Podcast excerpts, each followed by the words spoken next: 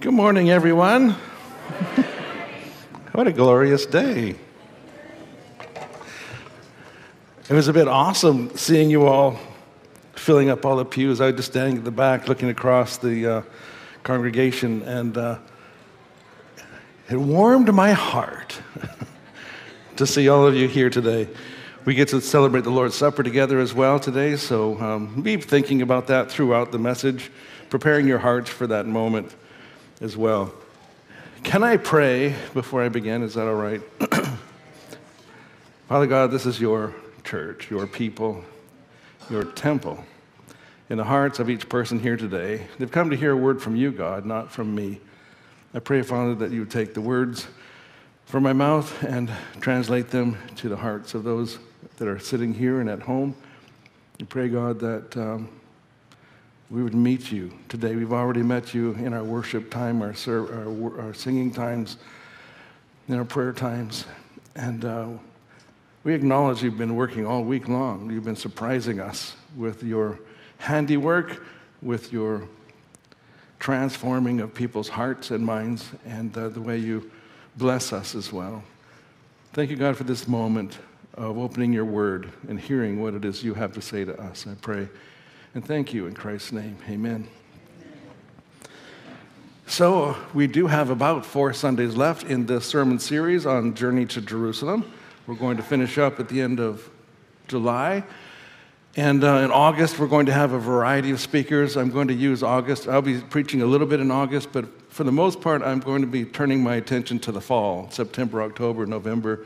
And so, August, I will be here, but not necessarily preaching. I, I need to spend some time just getting my brain focused on the next sermon series. So you'll hear uh, Jared Schutz, our, our youth intern, will be speaking. Uh, our, our chairman of the elders is going to be also. Jeff Salmon will be preaching. Uh, Kyle, our worship leader, will be preaching. Uh, a friend of mine who's also uh, an associate pastor in the area will be speaking as well. So you'll hear a lot of different voices over the next couple of weeks. But they all have the same Bible and the same Spirit leading and guiding us. And I'm actually coaching a few of them along the way because this is their actual first time to preach. And, uh, and I know you'll be gracious and kind and encouraging, right? Jesus is heading into enemy territory in Jerusalem now, and his op- opposition is increasing. Looking at Luke chapter 20, the first 20, 19 verses, it's getting more and more serious. There's been a few skirmishes, so to speak, between Jesus and the religious leaders along the way. Now they're actually coming directly and confronting him face to face, demanding that they uh, hear who has sent him, who his authority is, what right does he have to speak. He's in the temple teaching about the kingdom of God, and they, they enforce, come and greet him almost with an ultimatum. The devil is trying to distract and discourage and dissuade him from completing his mission, but he has set his face on completing his mission, going to Jerusalem, headed to the cross. During his journey so far, when he faced opposition, he faced it with grace and strength and wisdom and resolve. If you want to know how to handle your enemies, how to handle opposition, how to handle accusations, look to Jesus. Uh, he's a, a, fascinating study. As we were worshiping earlier in the songs, and, and, and you know, holy is his name, and uh, you know, the name of Jesus is powerful. It's, it's a stark contrast to what we're going to find in the scriptures today because the people who don't like Jesus, oh, they just don't have a clue who they're dealing with. They think that they're so smart, they think that they're so powerful and authoritative but they're standing before Jesus, the one who created them. So let's read the passage, first eight verses in Luke chapter 20. Um, I'm going to break this passage up into two sections. The first section is this confrontation, and the next section is Jesus' story in response to their accusations against him and demands. So one day, as Jesus was teaching the people and preaching the good news in the temple, the leading priests, the teachers of religious law, and the elders came up to him. They demanded, By what authority are you doing all these things? Who gave you the right Jesus says, Well, let me ask you a question first. Did John's authority to baptize come from heaven or was it merely human? They talked it over amongst themselves. If we say that it was from heaven, he will ask, Why didn't you believe John? But if we say it was merely human, the people will stone us because they are convinced John was a prophet. So they finally replied that they didn't know. They copped out. Jesus says, Well, then I won't tell you by what authority I do these things either. What I love about the interaction is that, uh, well, I just say, first of all, Jesus is not to be trifled with. The word trifle, it is a British treat, a delicacy, you know, mostly mushy cake and fruits and stuff in a bowl. But the other word for trifle means to treat someone without seriousness or respect. They were being disrespectful to Jesus. They wanted him to fit into their understanding so they could control him. They thought if they could identify his source of power and authority, they could manipulate him like they had done to others. They were so wrong. Their authority came from human beings. Christ's authority came from God and was outside of their sphere of knowledge and control. They were smart and powerful and intimidating in their own eyes, but they were weak and foolish in God's eyes.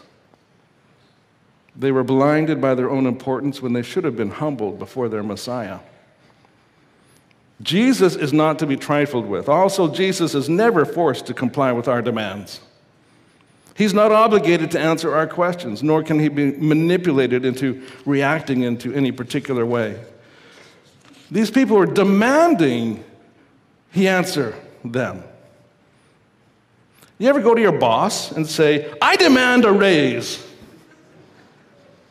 You go to the CEO of your corporation or company and say, I demand that you change things. What happens when you do that? Typically, you just get turfed out and, like, you know, I'll find someone else. Who do you think you are? Well, that's what's going on here. They're demanding their creator respond to their question. We don't demand things from those in higher positions of authority over us. And Jesus is not obligated to answer our questions or bow to our demands either. Jesus cannot be pressured to make a deal with us either or compromise his position or divert his course of action just because we tell him to or try to bargain with him or threaten him. I know none of you have ever said any of these things I'm about to say. Well, God, if you don't heal my sister, I'm never going back to church. God, if you land me the job I want, I will start tithing right away. God, the more money you give me, the more money I can give back. God, I've served you all my life. I've never strayed down the wrong path. I've never taken your name in vain or even done anything really bad. And all I ask you to do is this one thing for my family, and I will never ask you for anything ever again. You ever try to bargain with God or pressure Him? You know, sometimes we forget that our Heavenly Father is not like our earthly Father. I don't, maybe you've not done this either, but I do know people that learn how to get things from their dad when they're at a young age. Some people have their dads wrapped around their little finger. Anything you ask, he will do. You're just so precious. I wasn't the precious one in the family. I couldn't get my dad to do anything. Some people uh, learn how to guilt their dad into helping them because of his past failures. Or sadly, they threaten to withhold access to grandkids if he doesn't come through for them. You know, there's lots of ways to control and manipulate and guilt people into doing things, but none of those things work with God. He is not a, an earthly father, He is master, creator of all. If you want to have influence over God, there is a way, actually. Uh, be faithful, be kind, be generous,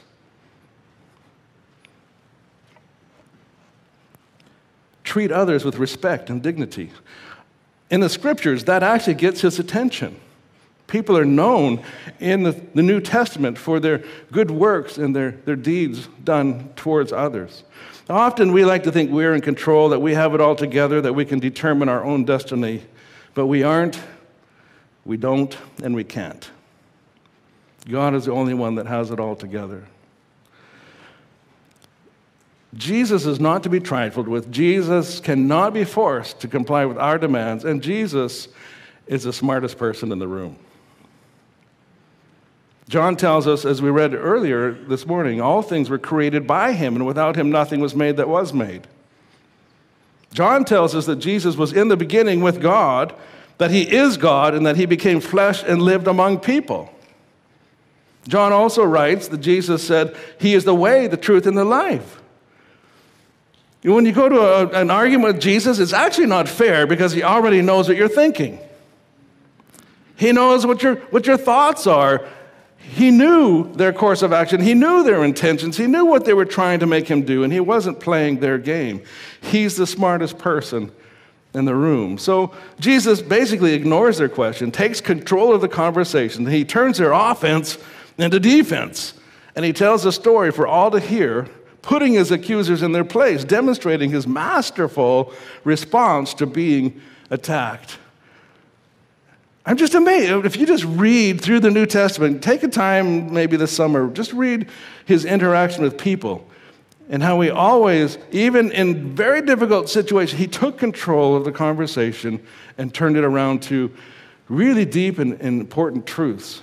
So, verse 9 Jesus turns to the people again and he told them this story. A man planted a vineyard and he rented it out to tenant farmers and moved to another country to live for several years. At the time of the grape harvest, he sent one of his servants to collect his share of the crop. But the farmers attacked the servant and beat him up and sent him back empty handed. So the owner sent another servant, but they also insulted him and beat him up and sent him away empty handed. A third man was sent, and they wounded him, chased him away. What will I do? said the owner to himself. I know. I'll send my cherished son. Surely they will respect him. But when the tenant farmers saw his son, they said to each other, Hey, here comes the heir to the estate. Let's kill him and get the estate for ourselves.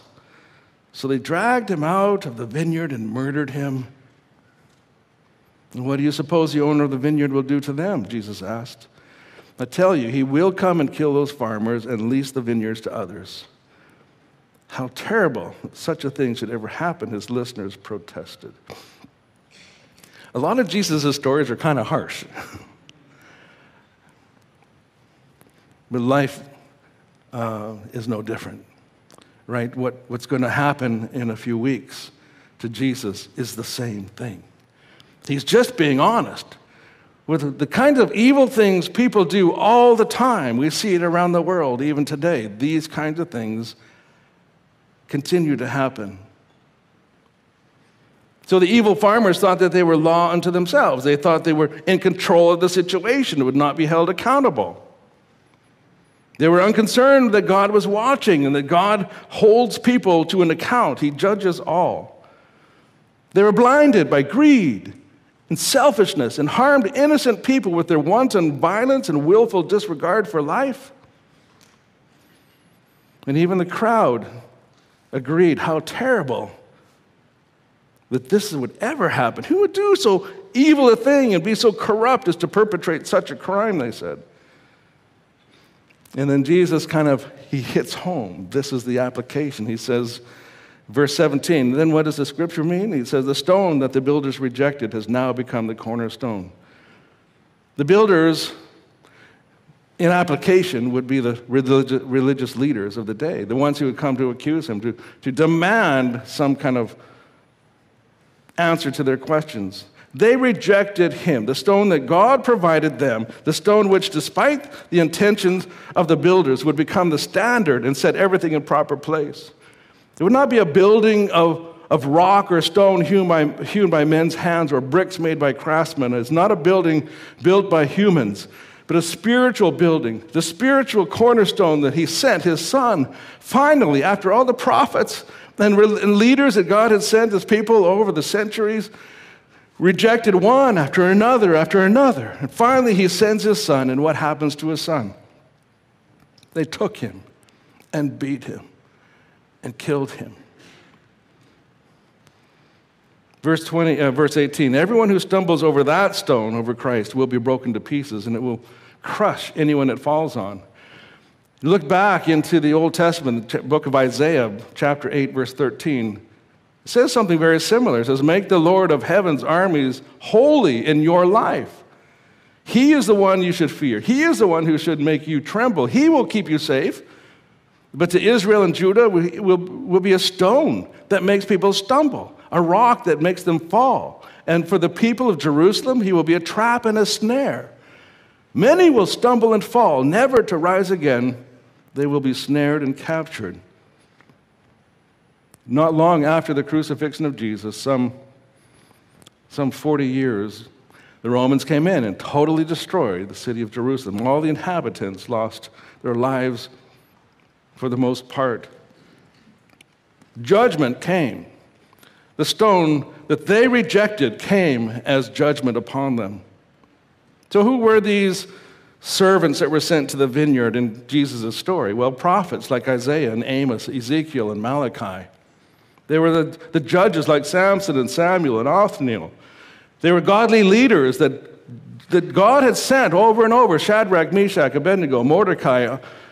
Even the prophet Jeremiah was mistreated by the rulers of the day. He came with a message from God. And they just, every time he would read out the prophecy, someone would take the scroll and just burn it. Finally, they threw him in a pit hopefully just to be done with him. Jesus has said, I, I sent my servants time and time and time again, and you rejected them. You rejected the message. You thought you knew better.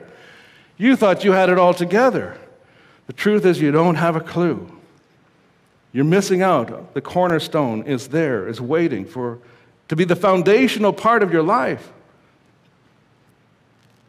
So, verse 19 of chapter 20, the teachers of religious law and the leading priests wanted to arrest Jesus immediately because they realized he was telling the story against them. They were the wicked farmers, but they were afraid of the people's reaction. The people got it right. The religious leaders were totally messed up. These religious leaders could hardly contain their rage. They didn't, I just, I, the irony of the story. They were playing out the parable Jesus just said. They were enraged. They wanted to get rid of this Son of God. They figured out Jesus was comparing them to the unscrupulous and evil tenant farmers, and they wanted to lay hands on Jesus. They just didn't see that they were acting exactly as he just had said. Eventually, they would get their way. They would arrest him. They would abuse him, then they would kill him, but not because they had authority or power over him, because it was God's will, and he willingly laid down his life as a lamb to be slaughtered. No one ever had power over Christ. No one ever had authority over Jesus his entire life, except for the Father. They worked together the whole time. The, the Father, the Son, and the Spirit were always in concert accomplishing God's will on earth. What to do with the Son? A stumbling block to some people, a foundation stone to others. Three, three questions for you as I wrap up this message. One,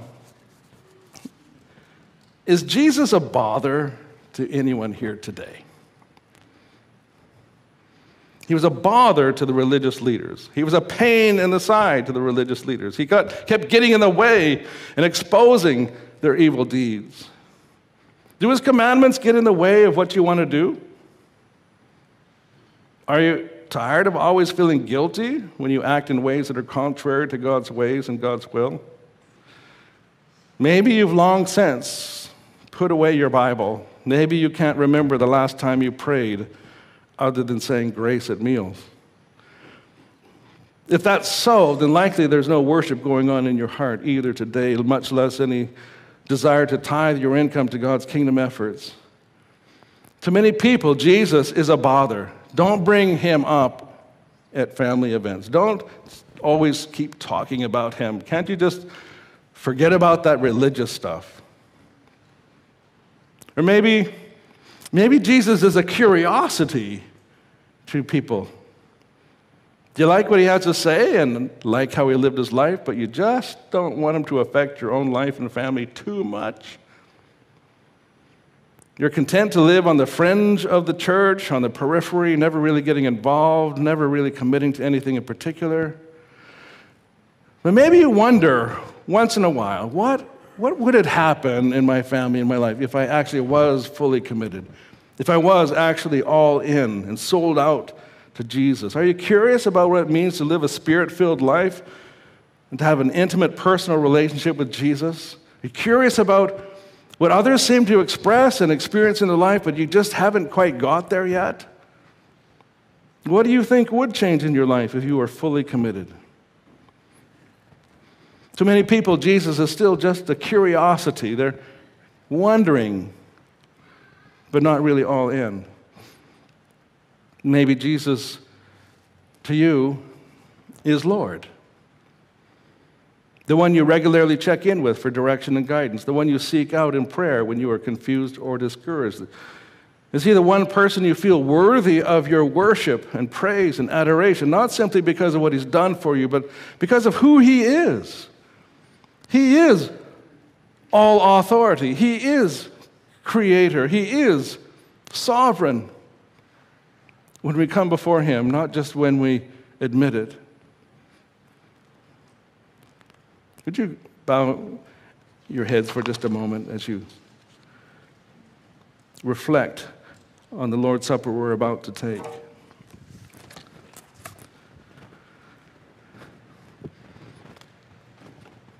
In the passage today, Jesus was headed to the cross.